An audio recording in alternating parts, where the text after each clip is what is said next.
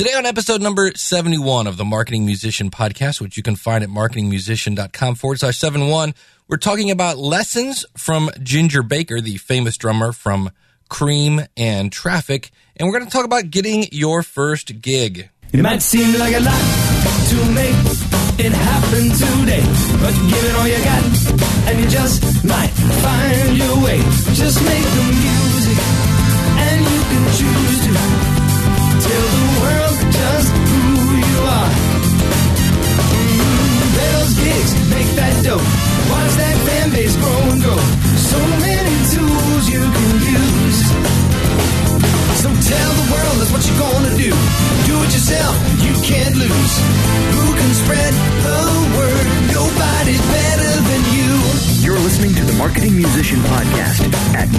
marketingmusician.com.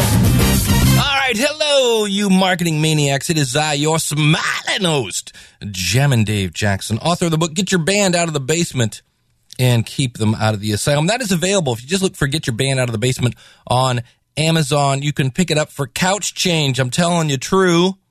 Our website is marketingmusician.com. You can also get the audiobook. I have the audiobook available on the website, as well as a quick class you can take on building your band's website using a free software called WordPress.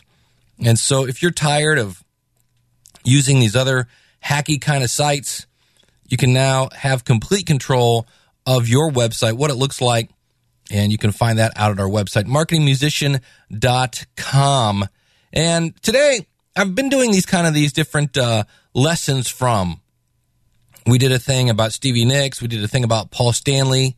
And uh, today, we're doing lessons from Ginger Baker. Now, if you're not a drummer, you may not know who Ginger Baker is. He's actually a really talented drummer. That's the sad news. He's really talented.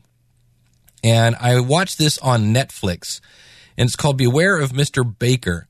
And it's an interesting look at the drummer from the rock band Cream in the 60s and Traffic. And why is it called Beware of Mr. Baker? Basically, this guy's a douche. He's just a giant, self centered, egotistical drunk most of his life, as well as a druggie. And it went at one point, this is the part that was like, man, this guy must just be an absolute tool. At one point, the guy who many say is one of the best rock drummers ever, uh, had to place an ad in a magazine. It might have been like Billboard or something like that to try to get a job as drummer. It was like 60s drummer from Cream and Traffic looking for gig. And I was like, what? That was just amazing that here was this guy critically acclaimed. And why was a guy that talented putting an ad for a drummer? Because nobody who knew him or knew people who knew him wanted him. He brought way too much baggage. They show one of the bands he's in after like traffic and he goes to sit down on his drum throne and he's just toast. And he falls off the stool and, and lands on his head and everybody's like ah. But here's my thing. If if you've ever had to deal with someone on a regular basis who is intoxicated ladies we've all had to hold you know your friend's hair while they puke. And guys we've had that guy that just you're like come on i want to go home. And he's like ah, I think I'm going to puke. Right. That gets old real quick. And this is coming from somebody who was married to an alcoholic for uh, 10 years. The last three years were just a treat. That it, you think it's fun and you, we're going to party, but really it is the music business. And when you don't make the best decisions when you're messed up. And this was a guy that just kept making the uh, the worst decisions. And the other thing is, he's a tremendous egomaniac. Like he was saying how he was so much better than John Bonham and this and that. And you know what? He might be. But there was there's two schools of thoughts on this. There's Jimi Hendrix, who when was on the, the Dick Cavett show back in like the I don't know, late early seventies, something like that. And Dick Cavett said, Yeah, you're you're one of the best guitarists ever. And he's like, ah, I don't know, you know, I'm not that good. Very humble kind of guy. Then you have the Kanye Wests of the world who are like, I'm a musical genius. N- no. And you just want to punch him in the face. And so, who wants to be around that guy? Who wants to be around the genius? I'd rather be around the genius who doesn't think he's that good. The if we put this in the dating world, right? Ladies, isn't it great when you find some extremely hot guy who doesn't know he's hot? And guys, isn't it awesome when you find this just phenomenally like, wow. And she's like, oh, I'm not that pretty. You're like, oh, that's here, come here. Because it's the attitude. It's the attitude, really, that shines through. And so this guy's basically broke at this point. He's, in fact, half of the bands he was in, it was Ginger Baker's blah, blah, blah. And I was like, wow, okay. And finally, got a band in the 90s with some grunge thing that they didn't have to say Ginger Baker, but it looked like Grandpa back on the drums. It was really weird. And we all have egos. And, you know, that, that's something you have to admit. As much as you say, oh, I don't have an ego, yes, you do. We all want to be heard. That's why you have volume knobs. But that's why you also have to work together. And that's why whatever band you're going to be getting into, or if you're in a band, make sure you all want to play the same type of music because when you don't get to play your type of music, your ego says that you don't count and nobody's listening to you, and then things start to get frustrating and weird. And again, I talk about this in my book, Get Your Band Out of the Basement. We'll be playing a clip from that here in a bit. Uh, but there are going to be circumstances also when it comes to your ego that are not great. There are going to be things that are just not fair. And then there are other going to be times in your, your music career when you just get a huge break. You're at the right place at the right time. And there are those that could say, you shouldn't have to go through those times when it's not fair. And there are going to be those that say, you know what, you didn't deserve that break. And so who, I don't know who coined this, but they say that life is 10% what happens to you and 90% of how you react. And I always say your response is your responsibility. So don't say, well, I punched him in the face because he made me mad. Well, no, you let him or her make you mad. Your response is your responsibility. And when you accept responsibility for your actions, you are no longer a victim. I hate the victim mentality in the world today right now. We're all, oh, if only I, no, no, no. You're responsible for who you are, what you do, and take ownership of that. And then you're no longer a victim and you can get out there and do your best work. So if you're interested in that, if you have Netflix, it's an interesting journey to watch this guy go up and down and up and down and, and watch his friends go, you know, I love him to death, but I just can't hang around him because I can't watch him destroy himself over and over and over again. He does have an autobiography, and I guess it would be fair to read that as well because this is just the. Well, I'll put it this way: at the end of the movie, the guy that that lived with him for a while to make this documentary, Ginger Baker goes out and hits him in the nose. You know, gives him basically almost breaks his nose with his cane. He's just a he's just a giant tool, and um, it's it's interesting to watch. And like I said, a lot of lessons can be learned from that.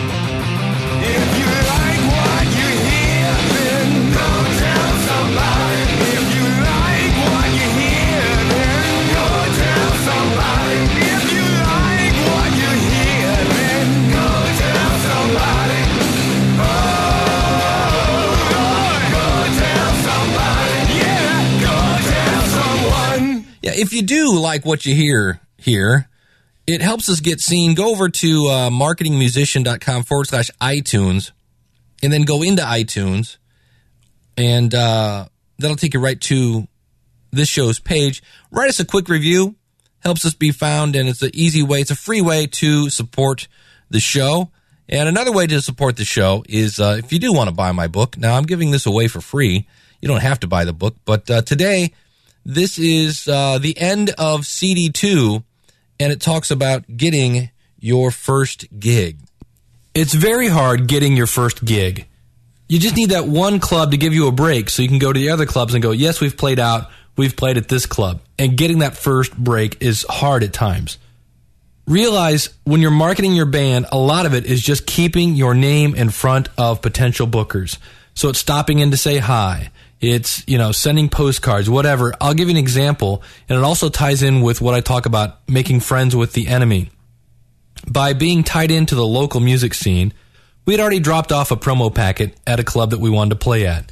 And this person, again, like most club owners, said, Look, I've got a, a stable of bands that I use. They always bring in people, they do their job. Why would I want to change? by being involved with other local musicians, I heard through the grapevine that a band that played at this club, their drummer broke his arm. So I called the club and said, Hey, I don't know if you've heard, you might want to contact them, but their drummer has broke their arm, and I see that's only a week or so away. I wanted to let you know that my band is available.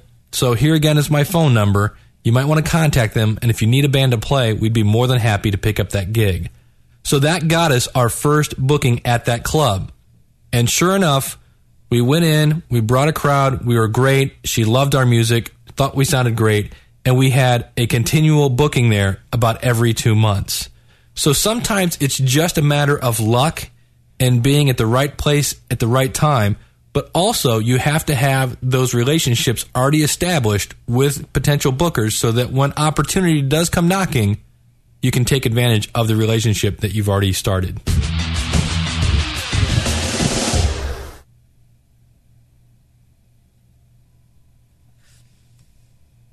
All right, and there you go. Just a little taste from the book, Get Your Band Out of the Basement. That is available again out at our website, marketingmusician.com. You can also uh, find it out at amazon.com. And would love to hear what's going on in your neck of the woods. The woods. I'm making up new words today. Woods.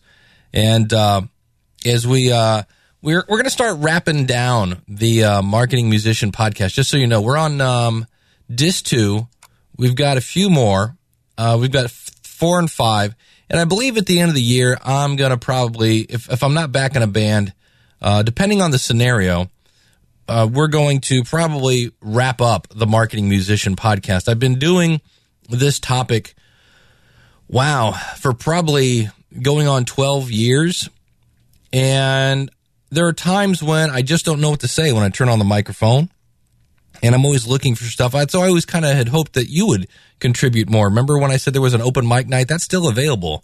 If you would like to share on the Marketing Musician podcast, because the hard it is for me to find content, and with me not in a band, and I'm not sure, I, I may just stick to making music here in my home studio at this point. Uh, I'm getting up there in years. I'm uh, going to be turning 50 here in about uh, a little uh, a year and a half or so, and uh, I don't know. At this point, I'm not sure what I'm going to be doing there. And I've got my main thing now is podcasting. I, I have the school of podcasting.com and I love that because it is creative. It uh, allows me to get my geek on and allows me to uh, teach, which is one of the things I like to do here.